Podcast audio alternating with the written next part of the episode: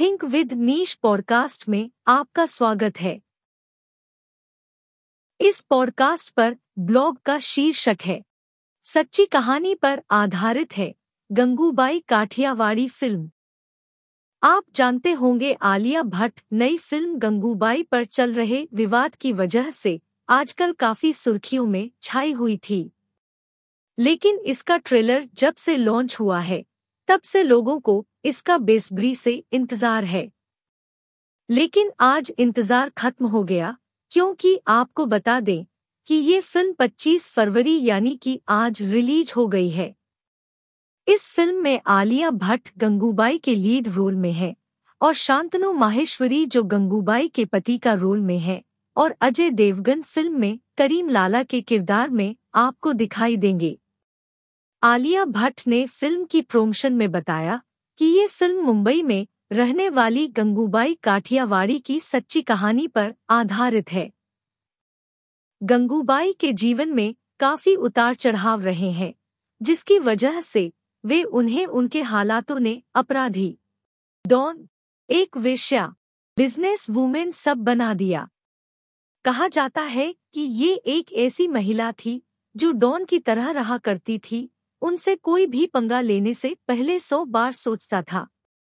पेशे से वह एक कोठा चलाया करती थी, जिसकी पूरे देश में कई सारी ब्रांच भी थी। तो चलिए जानते हैं, आज इस आर्टिकल में गंगूबाई काठियावाड़ी के जीवन की असल कहानी की कौन थी गंगूबाई? गंगूबाई काठियावाड़ी की असल कहानी। गंगूबाई काठियावाड़ी का मुंबई माफिया जगत में एक बहुत बड़ा नाम था, जिन्हें मुंबई की मशहूर माफिया क्वीन भी कहा जाता था।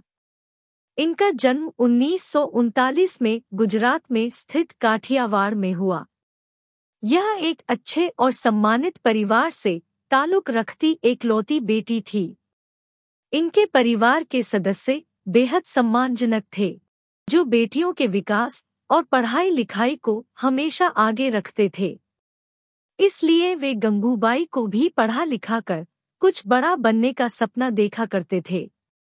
लेकिन गंगूबाई थोड़ा अलग थी, उन्हें पढ़ाई लिखाई जैसी चीज़ों में कोई दिलचस्पी नहीं थी, क्योंकि उन्हें बचपन से फ़िल्मों में काम करना ज़्यादा दिलचस्प लगता था। इसलिए वे हमेशा ही मुंबई जाकर एक प्रसिद्ध हीरोइन बनने का सपना देखा करती थी। लेकिन सपने को पूरा करने से पहले उन्होंने शादी कर ली। कैसे और किससे हुई गंगूबाई काठियावाड़ी की शादी? गंगूबाई जी के पिता ने एक अकाउंटेंट काम पर रखा था, जिसका नाम रमणीक था। वे उनके पास काम करने से पहले मुंबई में काम करता था।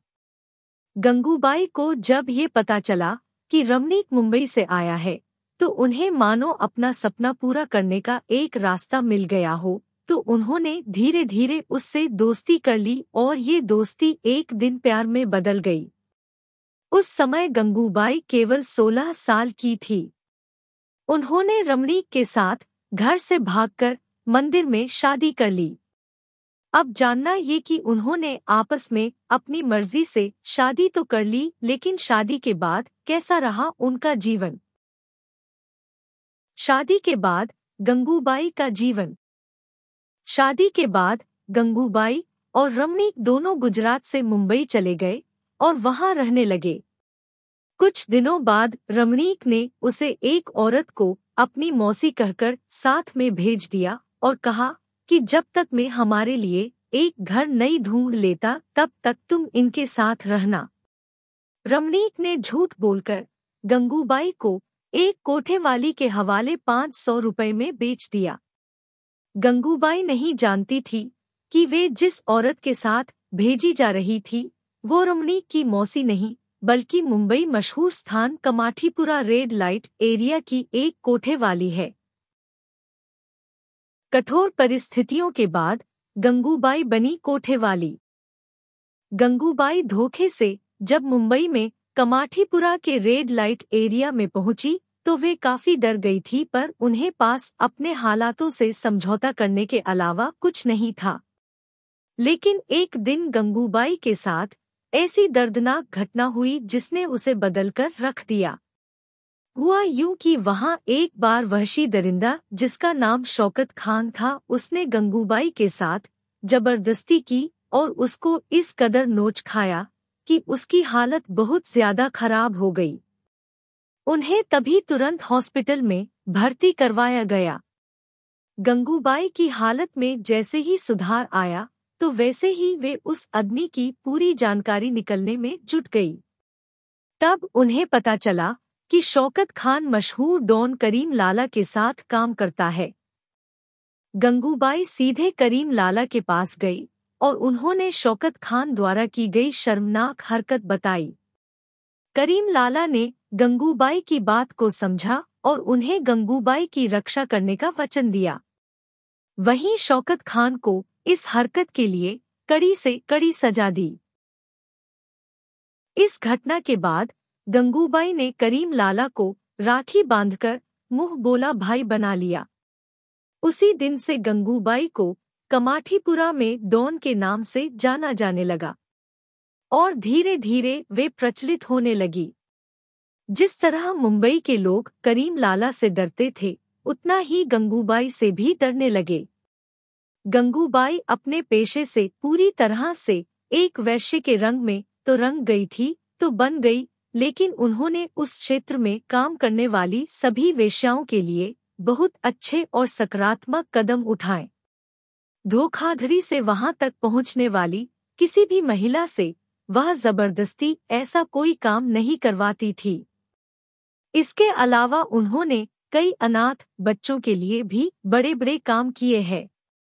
गंगूबाई हमेशा कहती थी, यदि मुंबई में ये रेड लाइट एरिया न हो तो मुंबई में औरतों का घर से निकलना मुश्किल हो जाएगा। देखिए गंगूबाई काठियावाड़ी बोयोपिक फ़िल्म गंगूबाई काठियावाड़ी का ये उतार चढ़ाव वाला जीवन जल्द ही हमारे भारतीय सिनेमा के बड़े बॉलीवुड पर्दे पर रिलीज़ हो गई है। इस फ़िल्म के डायरेक्टर संजय लीला भंसाली है।